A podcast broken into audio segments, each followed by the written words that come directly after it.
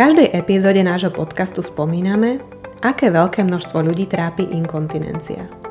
V mladšom, produktívnom veku si väčšina z nás povie, veď mňa sa to netýka. No časom, keď roky pribúdajú, pridá sa k tomu nezdravý životný štýl, zlé stravovacie návyky, málo pohybu, prípadne iné zdravotné problémy a prvé príznaky úniku moču na seba nenechajú dlho čakať. Neexistuje jediný univerzálny spôsob, ako sa s inkontinenciou vysporiadať. Určite vo fáze, keď nás jej prejavy obťažujú a obmedzujú, mali by sme vyhľadať odborníka. No existujú aj režimové opatrenia, ktoré môžu výrazne zmierniť naše ťažkosti a máme ich vo vlastných rukách. Poďme teda o nich zistiť viac. Únik moču alebo inkontinencia je problém, ktorý trápi veľké množstvo Slovákov a takmer nikto o nej nerozpráva. Zasahuje do nášho života pri bežných činnostiach a spôsobuje nám nepohodlie v práci, doma, v divadle. Postupne sa začíname spoločensky izolovať a vyhýbať aktivitám, ktoré boli doteraz pre nás automatické a robili nám radosť. Oddelujeme návštevu lekára aj napriek tomu, že existuje veľa možností, ako inkontinenciu odstrániť alebo aspoň zmierniť jej príznaky. Poďme teda spolu zistiť, ako sa s únikom moču dá plnohodnotne žiť, ako mu predchádzať či ako ho liečiť. Moje meno je Adriana Pobehová a vediem pacientskú organizáciu Inkoforum, ktorá šíri osvetu o tak málo komunikovanej téme, akou inkontinencia rozhodne je.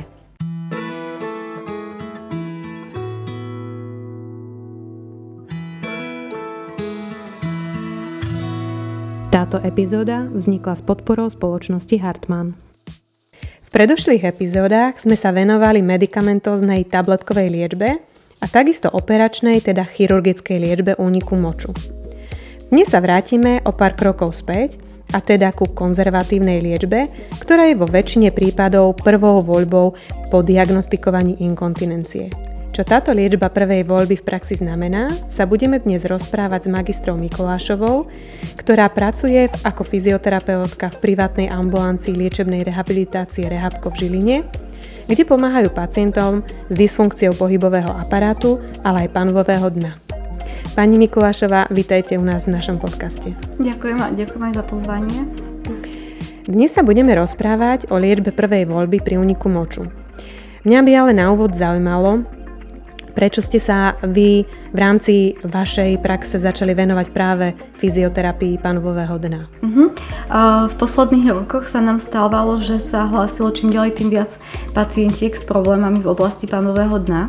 Či už išlo o inkontinenciu alebo aj iné ťažkosti, napríklad bolestivú menštruáciu, sexuálne dysfunkcie, problémy s otehotnením a preto som sa rozhodla sa ešte doškoliť v tejto oblasti, aby som im vedela lepšie pomôcť a poskytnúť im terapiu adekvátnu k im problémom. Takže to bola vlastne reakcia mm-hmm. na dopyt zvyšujúci sa po týchto službách. Pán profesor Švihra nám v tretej epizóde nášho podcastu eh, stručne a prehľadne predstavil možnosti liečby inkontinencie a vyzdvihol práve dôležitosť konzervatívnej liečby, ktorú takisto nazývame teda aj režimovou liečbou alebo vlastným manažmentom a aj liečbou prvej voľby. Čo si pod touto metodou môžeme predstaviť? Metóda prvej voľby, alebo teda konzervatívna terapia, tu majú vlastne pacienti viac menej vo svojich rukách, ale vyžaduje si aj ich aktívny prístup, pretože um, ona zahrňa hlavne tréning svalov panového dna, uh, tiež sem patrí aj behaviorálny tréning, alebo niekto to nazýva aj tréningom močového mechúra a zmenu životného štýlu, to znamená režimových opatrení a rizikových faktorov, ktoré sa podielajú na vzniku týchto ťažkostí. A týmto všetkým sa práve zaoberá uroginekologická fyzioterapia. Uh-huh. A pre koho je tento spôsob liečby vhodný? Mm, zaberá pri všetkých typoch inkontinencie? Mm, áno, je vhodný pri všetkých typoch inkontinencie, či ide o, o stresovú inkontinenciu, urgentnú alebo zmiešaný typ inkontinencie ale tiež sa môže využiť aj u pacientiek, u ktorých sa vyskytuje prolaps, čiže pokles panvových orgánov, prípadne iné ginekologické ťažkosti týkajúce sa menštruačného cyklu alebo neplodnosti, bolesti v oblasti pan, malej panvy a iné. Mm-hmm. Dobre, tak poďme si teda všetky tieto činnosti, ktoré máme vo vlastných rukách, podrobnejšie rozobrať. Skúsme teda začať najskôr tým tréningom močového mechúra. Povedzte nám ňom teda viacej, čo, čo, čo môžeme robiť, ako to vyzerá vôbec. Uh-huh. Uh, takže tento tréning močového mechúra je vhodný uh, práve u pacientov, ktorí majú hyperaktívny močový mechúr, uh, ktorý môže byť uh, aj s inkontinenciou, ale aj bez inkontinencie. Tento hyperaktívny močový mechúr sa prejavuje hlavne urgenciou, to znamená takým silným, náhlým, neodkladným pocitom nutkania na močenie, taktiež častou frekvenciou močenia, prípadne aj nočným močením u pacientov. No a táto inkontinencia môže byť spojená s touto urgenciou v zmysle, že pacienti, pokiaľ dostanú toto náhle nutkanie, nedokážu ho oddialiť a musia vlastne okamžite bežať na toaletu a dochádza aj k úniku moču predtým, ako dobehnú. Vtedy hovoríme vlastne o takej vlhkej forme hyperaktívneho močového mechúra. No a práve u týchto pacientov vieme tento tréning v rámci terapie aplikovať a má veľký význam. O čo pri ňom ide. Vlastne tento tréning behaviorálny zahrania viacero takých častí. Jednou je ten tréning močového mechúra, kedy sa snažia pacienti predlžovať intervaly medzi jednotlivými močeniami. Snažia sa vždy od, po každom týždni predlžiť ten interval zhruba od tých 15 až 30 minút.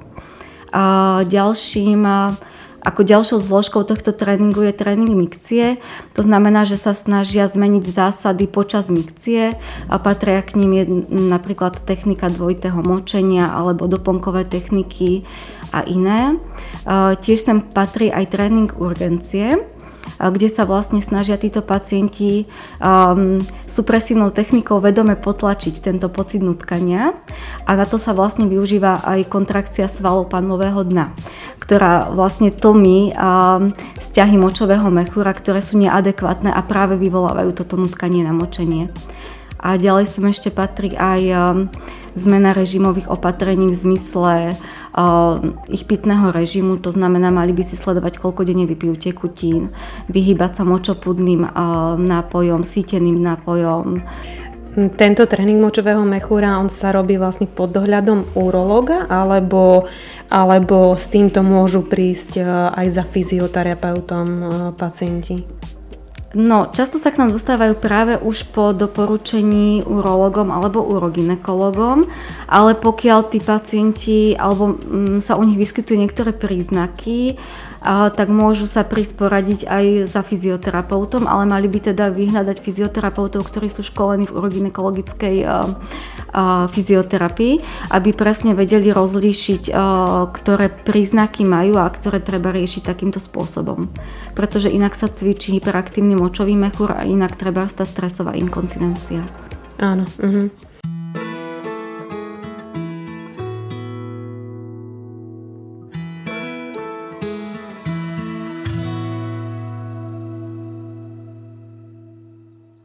Poďme teda ďalej. Pre, prejdeme na, na ten tréning panového dna. A ste aj spomínali, že, že ono sa vlastne posilňujú aj svaly panového dna aj pri tom tréningu močového mechúra. Um, čo tu, o čo tu vlastne ide? Čo toto panvové dno vlastne je? Ktoré sú to svaly? Kde si to môžeme nájsť vôbec? Takže tréning panvového dna ide v podstate o tréning svalov panvového dna a snažíme sa pri ňom naučiť pacientky vedome a izolovane zapájať tieto svaly a, a jednak ich aj stiahovať, ale aj relaxovať. Tiež sa snažíme o to, aby dokázali túto ich činnosť zapojiť do pohybových stereotypov všeobecnejších a to hlavne teda bežných denných činností, ale aj zapojiť ich do tých krízových situácií, ktoré im spôsobujú vlastne problémy a unik moču. Takže to je ten tréning svalov panvového dna. A čo to panvové dno je? No, panvové dno je v podstate zložitá štruktúra, ktorú tvoria nielen svaly, ale aj väzivový aparát a nervovocievne zásobenie a podiela sa vlastne jednak na podpore orgánov, ktoré sú uložené v malej panve, ale podiela sa aj na tej zvieračovej funkcii, to znamená na kontinencii moču, ale aj stolice. A taktiež sa podiela aj na mm, stabilizačnej funkcii, pretože je to súčasť pohybového aparátu, čiže spolu s ostatnými svalovými skupinami. Uh-huh. A prečo nám vlastne dochádza k tej dysfunkcii alebo k oslabeniu tých uh-huh. svalov tohto panového dna? A v podstate na vplyv na dysfunkciu majú rizikové faktory, ktorých je niekoľko. Mm, pri stresovej inkontinencii, ktorá vzniká pri zvýšenom vnútrobrušnom tlaku, sú tými rizikovými faktormi najmä teda hmotnosť, obezita, kedy dochádza jednak k zvyšovaniu vnútrobrušného tlaku ale aj ku oslabovaniu štruktúr panového dna vplyvom väčšej hmotnosti. Patria sem pôrody, kedy tú úlohu zohráva aj to, že či ten pôrod bol komplikovaný, vedený inštrumentálne alebo bol nejaký predlžovaný, prípadne aj hmotnosť plodu. A taktiež sa podiela na vzniku aj fajčenie, čo súvisí potom s hladinou estrogénu, ktorá ovplyvňuje zase tieto štruktúry mm-hmm. panvového dna. A tiež sa na tom podiela uh, fyzická aktivita, to znamená, že buď nejaká ťažká manuálna práca, kedy sa zaťažuje viac to panvové dno, alebo nejaká väčšia športová aktivita môže mať vplyv na vznik inkontinencie. A ešte pri tým eh, hyperaktívnom močovom mechúre, tam je to trochu iné, tam môžu mať vplyv aj napríklad nejaké úzkostné stavy, prípadne um, cisárske rezy. A ďalším rizikovým faktorom pre vznik inkontinencie alebo čo má vplyv na dysfunkciu svalov panového dna sú aj ginekologické operácie alebo akékoľvek operácie v oblasti malej panvy. No je toho celkom dosť. Takže to riziko asi, eh, že sa budeme eh, stretávať s ťažkosťami inkontinencie v živote je asi dosť vysoké pri tomto spôsobe života, aký, aký máme v dnešnej dobe. A aký je princíp posilňovania svalov panového dna? Pri posilňovaní panového dna ide hlavne o o to, že ide o aktívne cvičenie, čiže pacientky by sa mali naučiť eh, vedome stiahovať svaly panového dna aj ich relaxovať.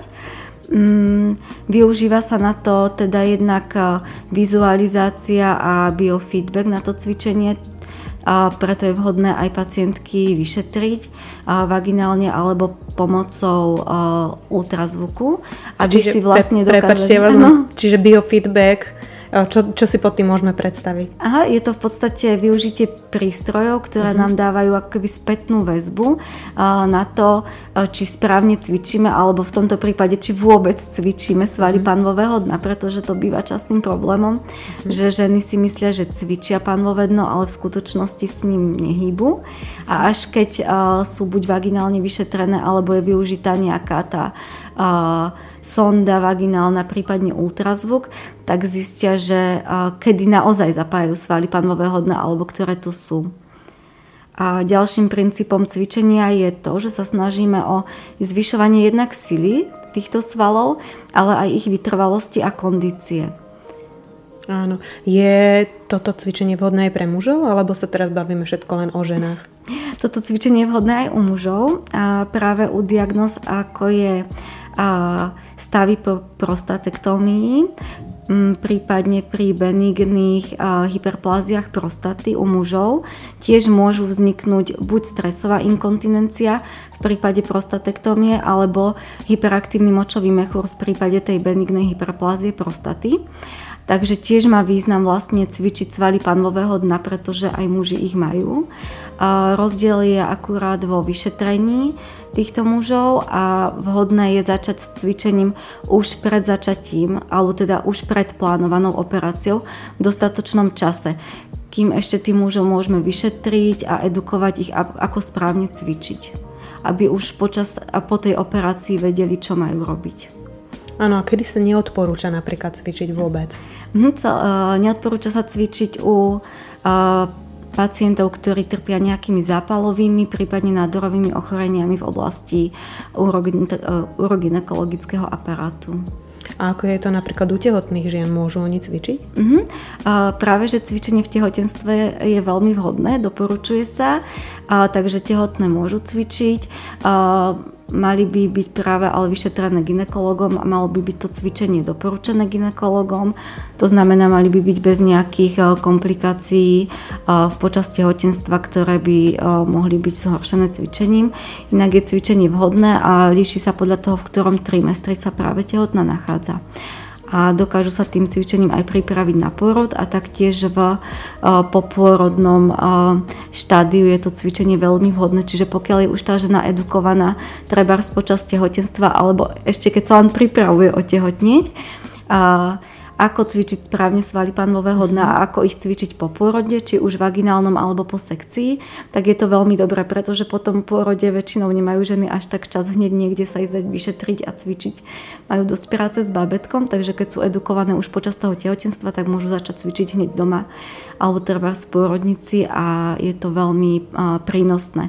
Práve preto, že aj tehotenstvo a pôrod je rizikovým faktorom vzniku inkontinencie, čiže tie ženy môžu ňou trpieť po pôrodoch, niektoré už počas tehotenstva.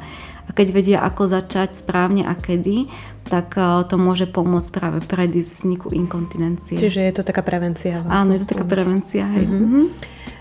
Spomínali ste, že veľa pacientov, alebo teda dá sa povedať aj žien, nevie vlastne, ktoré tie svaly má pri tom cvičení zapojiť.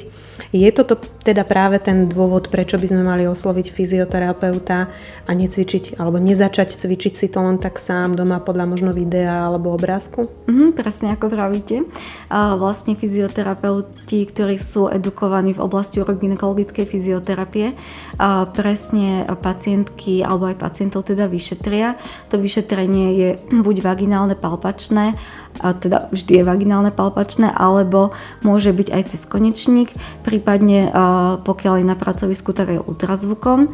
A práve vďaka tomuto vyšetreniu my presne vieme nastaviť to cvičenie individuálne podľa pacientiek. To znamená, vieme im nadávkovať to cvičenie, ako majú cvičiť tú silu, ako majú cvičiť tú vytrvalosť, ako často majú cvičiť. Zároveň tým pacientkám dokážeme vysvetliť, kde presne a ktoré svaly to sú. Takže a často sa nám aj stáva, že si myslia, že cvičili, ale vlastne úplne necvičili to pánové dno. Takže preto je vhodné, aby určite navštívili fyzioterapeuta, keď chcú sa takémuto cvičeniu venovať. Vie to tú terapiu urýchliť a vie to byť také presnejšie, špecifickejšie.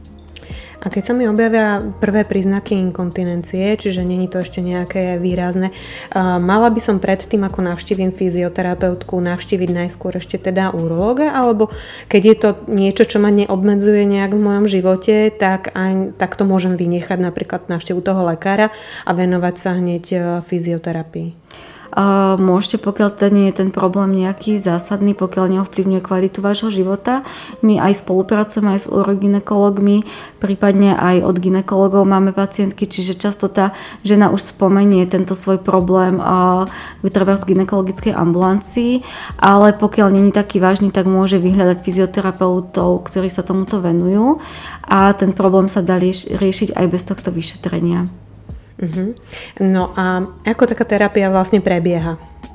Uh, no, takže na začiatku tej terapie vždycky uh, uh, je vstupné vyšetrenie. To vstupné vyšetrenie zahrňa taký vstupný pohovor, kde zistujeme hlavne teda m, subjektívne ťažkosti pacientiek, zistujeme ich anamnézu, hlavne na zaujíma teda ginekologická a urologická, ako som už spomínala, tie Pýtame sa na pôrody, prípadne potraty, na priebeh tých pôrodov, počet, hmotnosť plodu, iné ginekologické operácie. Zaujíma nás aj životný štýl tých pacientiek, to znamená, či je tam nejaká fyzická aktivita zvýšená, športová či už pracovná.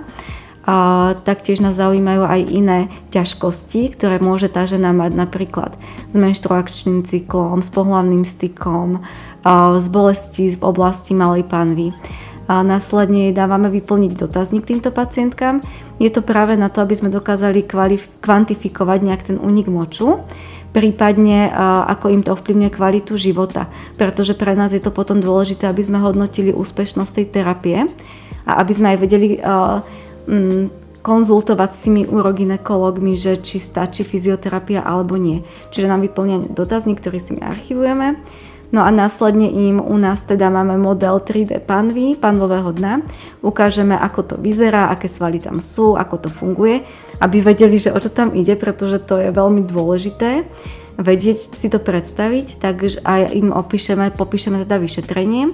Následne uh, ich vyšetrujeme vaginálne, palpačne a ultrazvukom, kde hodnotíme tie jednotlivé mm, jednotlivé zložky funkcie panvového dna, to znamená silu, vytrvalosť, kondíciu, či sa dokáže to panvové dno zapájať pri kašli, kýchaní, či spolupracuje s ostatnými svalovými skupinami, či ho dokáže žena relaxovať.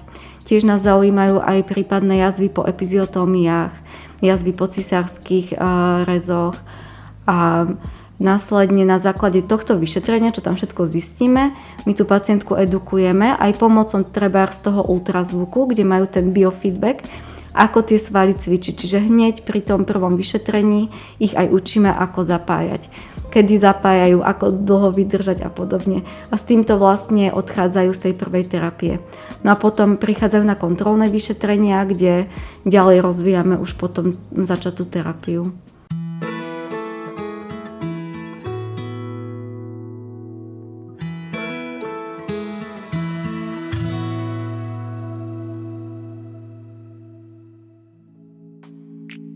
Prídem prvýkrát už na, na túto terapiu, robíte mi všetky tieto vyšetrenia. Viem, že je to teda individuálne, u každého je to a, inak, ale zhruba keby sme to mohli tak všeobecne, aby sme tých našich pacientov na to nejak zhruba pripravili, a, koľko takých sedení je potrebných absolvovať, aby sme videli nejaké výsledky, alebo ako často vôbec by som mala chodiť mm-hmm. na mhm. túto terapiu, alebo si to prípadne ešte cvičiť teda doma. Mm-hmm. A, takže dôležité v tejto terapii je, a, a to vždy aj pacientky upozorňujeme, že vyžaduje si jednak aktívny prístup, ale aj dlhodobý prístup. Trvá minimálne 3 a maximálne teda až 6 mesiacov. To znamená, že počas tých 6 mesiacov ešte stále dokážeme, alebo pacientky dokážu svojim cvičením zlepšiť funkciu svalov panvového dna, takže do toho pol roka sa cvičí určite a od toho sa odvíjajú aj tie terapie, alebo teda tie sedenia, ktorých je tak zhruba 7 až 10 za toho pol roka. Čo sa týka frekvencie, tak na začiatku sa snažíme ich dávať častejšie, môže byť aj prvé dve, tri sedenia, že sú každý týždeň alebo každý druhý týždeň, aby sme si aj my skontrolovali, či tá pacientka naozaj pochopila, čo má robiť. Aj oni sa chcú prísť dať skontrolovať, či, či to naozaj správne cvičia a keď už nastavíme, keď už e, nastavíme tú terapiu a pacientka vie, čo má cvičiť a ako má cvičiť, tak je tá frekvencia menej často, to znamená raz za mesiac zhruba. Ale je to, ako ste vravela, individuálne.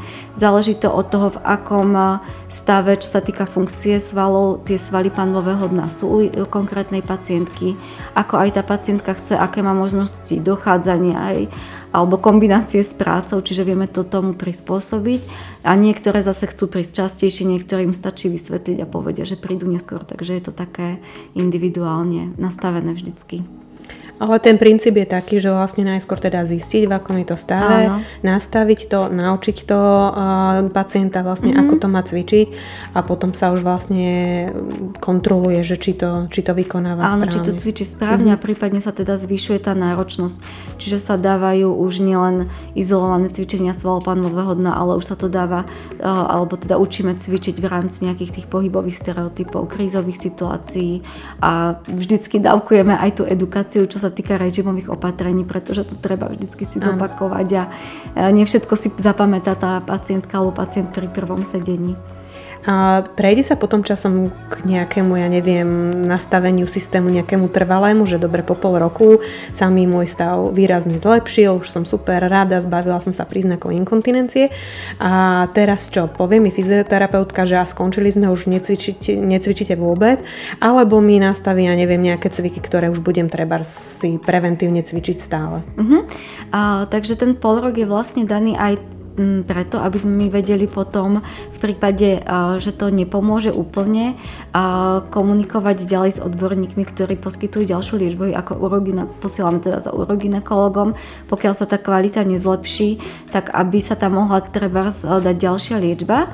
Ale pokiaľ dochádza k zlepšeniu, to znamená tým cvičením dokážeme ovplyvniť kvalitu života pacientky a znížiť stupeň inkontinencie alebo ho odstrániť úplne, tak to neznamená, že prešiel po rok a koniec a prechádza sa na takú um, udržiavaciu terapiu. Ona, tá pacientka už nemusí k nám chodiť, ak chce, môže. Niektoré chcú na také pravidelné cvičenie, aby teda to nezanedbali, tak si radšej nechajú.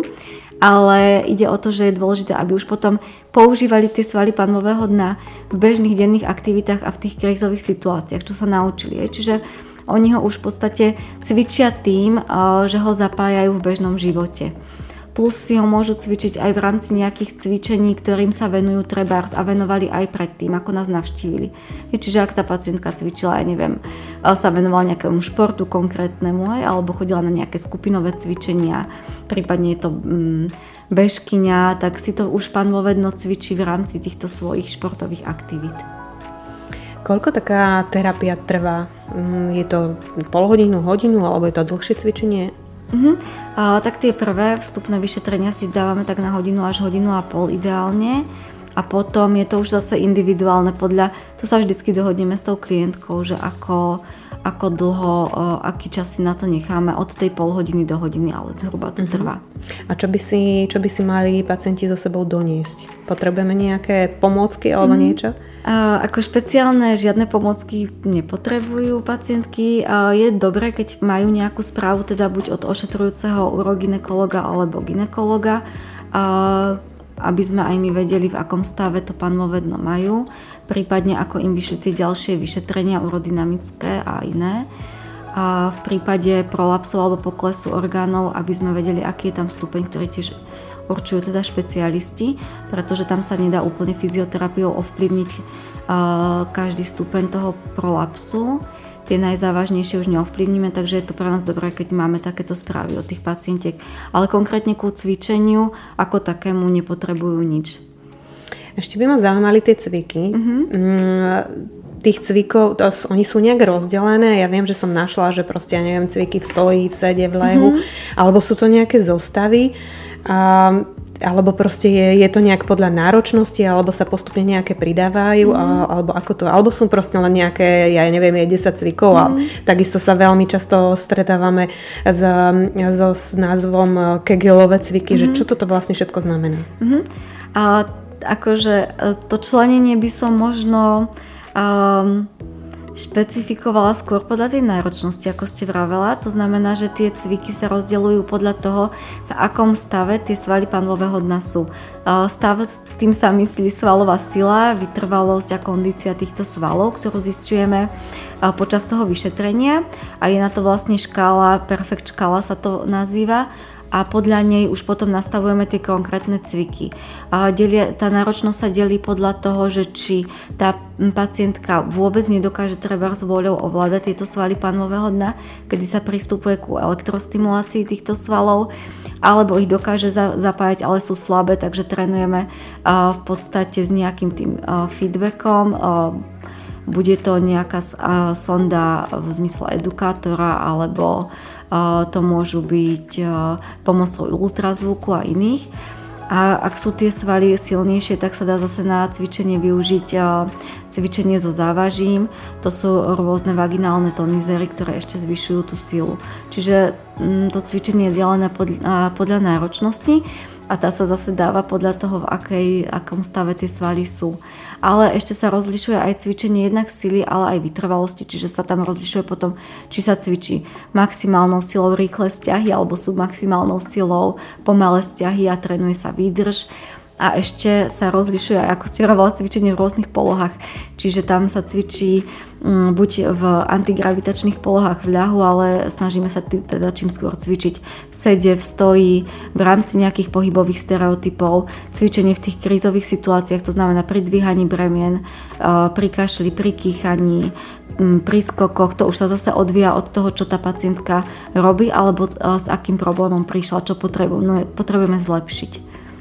No znie to celkom zložito. Myslím si, že asi by fakt mal každý pouvažovať nad tým, že keď ho trápi takýto problém, tak určite začať to cvičiť s fyzioterapeutom mm. je väčšia istota, že to robím práve správne a naučiť sa to robiť dobre hneď od začiatku, ako ísť podľa nejakých návodov. Áno. Mhm. Ale mne by zaujímalo, že potom, keď u vás, keď niekoho takto nastavíte a u vás e, chodí na fyzioterapiu a má cvičiť si potom doma, on od vás dostane e, nejaký manuál alebo nejaké cviky, alebo vy mu presne teraz poviete, že dobre, tak a teraz nasledujúci mesiaci budete cvičiť tieto cviky doma. Mm-hmm. Áno, my mu presne povieme podľa toho vyšetrenia, čo sme zistili, že ako bude si cvičiť nasledujúci buď týždeň, dva alebo mesiac doma. Je potrebné, aby teda ten pacient alebo pacientka cvičili denne. Je tam dôležitý dostatočný počet opakovaní počas toho dňa cvikov, čiže cvičí sa častejšie v menšom počte opakovaní, ale je to teda individuálne u každého pacienta podľa toho, čo sme zistili pri vyšetrení, ako, ako má výdrž a silu týchto svalov panvového dna. No a ešte by sme asi mali povedať, že predpokladám, že sa nejedná o nejaké veľmi náročné cvičenie, čiže človek asi nie je po cvičení panového dna spotený a spálil, neviem, 400 kalórií. Mm-hmm. Je to asi iné, nie? Ako keď idem do posilovne alebo na nejaký vytrvalostný tréning. Aha. Je to iné, ale uh, pacientky to hodnotia často ako náročné. Áno. Práve preto, že uh, to dovtedy asi necvičili správne alebo si mysleli, že to cvičia a keď už majú naozaj cvičiť s tým panvovým dnom, tak to až tak nejde možno z začiatku. Takže uh, často práve pravia, že to je náročné, ale zase to ide celkom rýchlo potom vytrénovať. Len je dôležitý ten uh, pravidelný, dennodenný, aktívny prístup, že nestačí si to zacvičiť eh, raz za týždeň ani raz za deň. Hej, fakt to treba cvičiť potom poctivo a pravidelne. Čiže tá náročnosť je skôr v inom. V tom spojiť si uh, tie svaly s hlavou a s vedomým ovládaním a v tom, že si treba nastaviť určitý režim a dodržiavať tú častosť. To je pre mnohých náročné, Áno. to pravidelné cvičenie. Ale sú aj také, hovorí sa, že veď panové dno sa dá cvičiť aj na zastávke, že to, že cvičíte panové dno alebo posilňujete ho, tak ani nevideno. Uh-huh. Uh, takže nie je to fáma, hej? Je... Áno, je to tak. E, pokiaľ už tu tá pacientka vie, ako má zapájať tie svaly panového dna a zapája ich správne a už trénujeme práve toto, že sme v polohe v stoji pri rôznych pohybových aktivitách, tak sa to dá už presne cvičiť pri rôznych aktivitách počas dňa. To znamená, že o tom okolí ani nevie a že na to môže robiť pri všeličom, kým si varí kávu alebo čaká na zastávke. A to, to je teda pravda, no. A sa k tomu treba prepracovať, Áno, aby to bolo presne, správne. Presne. Uh-huh. A existujú aj nejaké pomôcky na posilňovanie svalov panového dna, ktoré si môžeme alebo môže žena zakúpiť? Uh-huh. Uh, áno, už ako som vlastne aj spomínala, tak je niekoľko typov týchto pomôcok a v dnešnej dobe ich je na trhu teda veľké množstvo od rôznych výrobcov ale tak celkovo sa ako keby rozdeľujú do niekoľkých skupín. Jednak sú to pomôcky, ktoré sa využívajú v prípade tej v prípade, že tá žena nedokáže vôľou vôbec ovládať svaly panvového dna, kedy sa využíva elektrostimulácia, na to sa využívajú teda vaginálne sondy, ktoré sú pripojené na prístrojček, ktorý vysiela teda signály a vyvoláva tú kontrakciu svalov panvového dna. A ďalej sa môže využívať už potom ako ten biofeedback a, a sondy, ktoré sú tiež vaginálne, prípadne análne u mužov a tie sú napojené buď na nejaký edukátor, ktorý ukazuje, ako tá žena cvičí, alebo na prístroj, ktorý dáva zvukový, prípadne svetelný signál ako feedback toho, alebo teda spätnú väzbu toho, že žena naozaj cvičí s tým pánovým dnom. Ďalej sú to pomôcky, ktoré sa využívajú v prípade už zvýšenia tej svalovej sily, to znamená závažia vaginálne. To, to sú zase tonizéry, ktoré mm, sa zavadzajú do vagíny a ich zmenšovaním ich priemeru a zvyšovaním hmotnosti sa vlastne zvyšuje aj tá náročnosť toho tréningu. Takže to sú ďalšie pomôcky, ktoré sa využívajú v cvičení. A kedy by mali podľa vás začať ľudia sa venovať panvovému dnu? Lebo všetky tieto režimové opatrenia, ktoré ste mhm. spomínali, sa objavujú aj pri prevencii úniku moču. Takže mali by napríklad ženy posilňovať pánové dno ešte pred pôrodom, alebo ja neviem, v mhm. puberte, mm. alebo niekedy skôr, mm. alebo teda počkať, až kým si nás dobehne tá inkontinencia. Nie, nie, určite, ako ste vravela na začiatku, čím skôr, tým lepšie. A ako som už aj vravela, ideálne ešte, keď žena plánuje vôbec tehotenstvo, aby sa nechala vyšetriť, aby vedela, kde má tie svaly panového dna, ako ich má správne zapájať. Takže čím skôr, tým lepšie. Ale aj počas tehotenstva sa môže začať s cvičením a pokiaľ už teda to má žena všetko za sebou, tak je lepšie, keď začne už pri nejakých malých známkach. To znamená, že, že fakt aj keď je ten únik iba niekedy minimálne alebo iba bol po pôrode, je dobré, aby začali čím skôr, tým lepšie.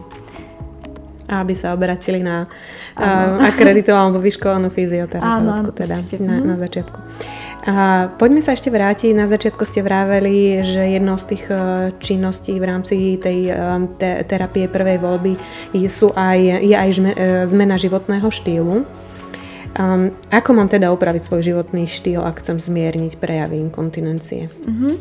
Tak ako takým hlavným, hlavným prístupom je podľa mňa teda to cvičenie svalov panového dna a cvičiť ho správne a pravidelne. A ďalej je to teda obmedziť obmedziť také rizikové faktory, akými sú treba sfajčenie, ktoré má na to negatívny vplyv, a sledovať si hmotnosť, a pokiaľ tá žena je tehotná, tak je dobré, keď cvičí už treba počas tehotenstva, kedy zase to cvičenie ale sa mení podľa jednotlivých trimestrov, čiže aj to, ako sa pripravuje v tej poslednej fáze, alebo ako skoro začne cvičiť po pôrode, má na to význa vplyv. To znamená, že aj týmto to dokáže ovplyvniť, že cvičí už počas a po pôrode. Ďalej je to aj úprava pitného režimu, to je zase skôr u tých pacientov s hyperaktívnym močovým mechúrom, kde je vhodné, aby uh, tí pacienti teda sa vyhýbali tým močopudným nápojom, síteným nápojom, aby teda zbytočne, pokiaľ teda nemajú iné zdravotné ťažkosti, ktoré to vyžadujú, tak aby ten pitný režim zase úplne nepreháňali, uh, čo sa týka nejakého veľkého množstva pitia tekutín denne, ale vravím, vždy to závisí od uh, teda aj iných zdravotných ťažkostí a tiež sa na to môžu podielať aj iné ochorenia, takže je dobré si, si vždycky nechať vyšetriť aj tie ďalšie, ďalšie diagnózy. diagnózy. Mm-hmm. Mhm. A ako liečiť to, ich teda. Áno, ako je to s pohybom? Um, sú niektoré napríklad, ja neviem, cvičenia, ja neviem, nejaký jumping, skákanie alebo niečo, ktoré mm-hmm môžu napríklad zhoršiť prejavy tej mhm, inkontinencie? A môžu, ako som uh, spomínala, tak uh, niektoré športové aktivity, ktoré viac zaťažujú to panvové dno, sú práve takéto skoky, dopady, nárazy, takže aj tie môžu mať na to vplyv. Uh, chápem, že sú typy žien, ktoré sa tohto proste nechcú vzdať a ani sa toho vzdať nemusia, ale zase treba vedieť, že by mala možno tá žena viacej sa venovať tým svalom panového dna, ešte kým nemá žiadne príznaky, čiže ak ja neviem, beháva alebo chodí skákať na trampolínu a ešte ju nič netrápi, čo sa týka unika umoču moču, aj tak by mala už tie svaly posilňovať, pretože m, mm, tento typ športu m, mm, je rizikovým faktorom. Nemusí sa ho vzdať, ale mala by teda tomu prispôsobiť aj to cvičenie panového dna. To vyvážiť vlastne mm-hmm, týmto. Áno. Mm-hmm.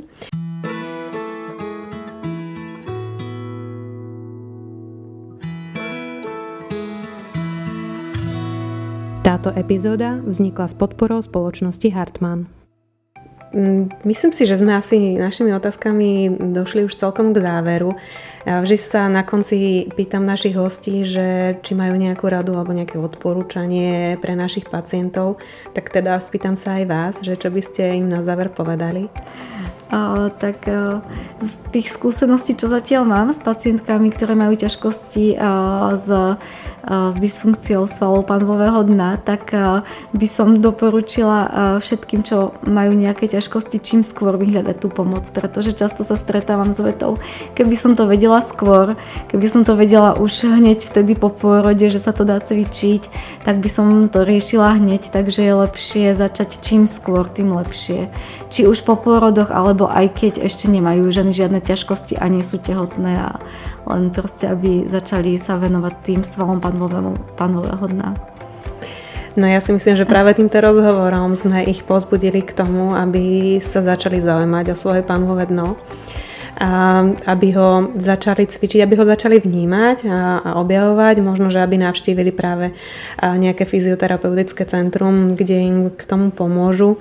Ja vám veľmi pekne ďakujem za to, že ste si našli čas, že ste nás navštívili a že ste nám zodpovedali tieto otázky veľmi plnohodnotne. Mm. Takže veľmi pekne ďakujem. A ja ďakujem za osvetu a za pozvanie. Ďakujem, dovidenia. Dovidenia. S vami ostatnými sa počujeme v ďalšej epizóde podcastu o inkontinencii, kde sa budeme rozprávať o diagnostike a liečbe inkontinencie, ale takisto o prevencii, fyzioterapii a zdravodnom životnom štýle. Aby vám ďalšie epizódy neunikli, nezabudnite si nastaviť odber nášho podcastu vo svojich aplikáciách. Nájdete nás na Spotify, Google aj Apple podcastoch. Budeme takisto radi, ak nás budete sledovať na Instagrame alebo Facebooku, kde nás nájdete ako Inkoforum. A pokiaľ vás táto téma zaujíma, budeme vám vďační, ak sa stanete členom nášho združenia, pretože každým členom rastie sila nášho hlasu pri zastávaní potrieb inkontinentných pacientov. Okrem iných výhod získate tak aj prístup do uzavretej facebookovej skupiny, kde si pacienti radia navzájom, ako žiť, ale aj bojovať s inkontinenciou aby im kvapka moču neobratila život hore nohami. Pekný deň všetkým.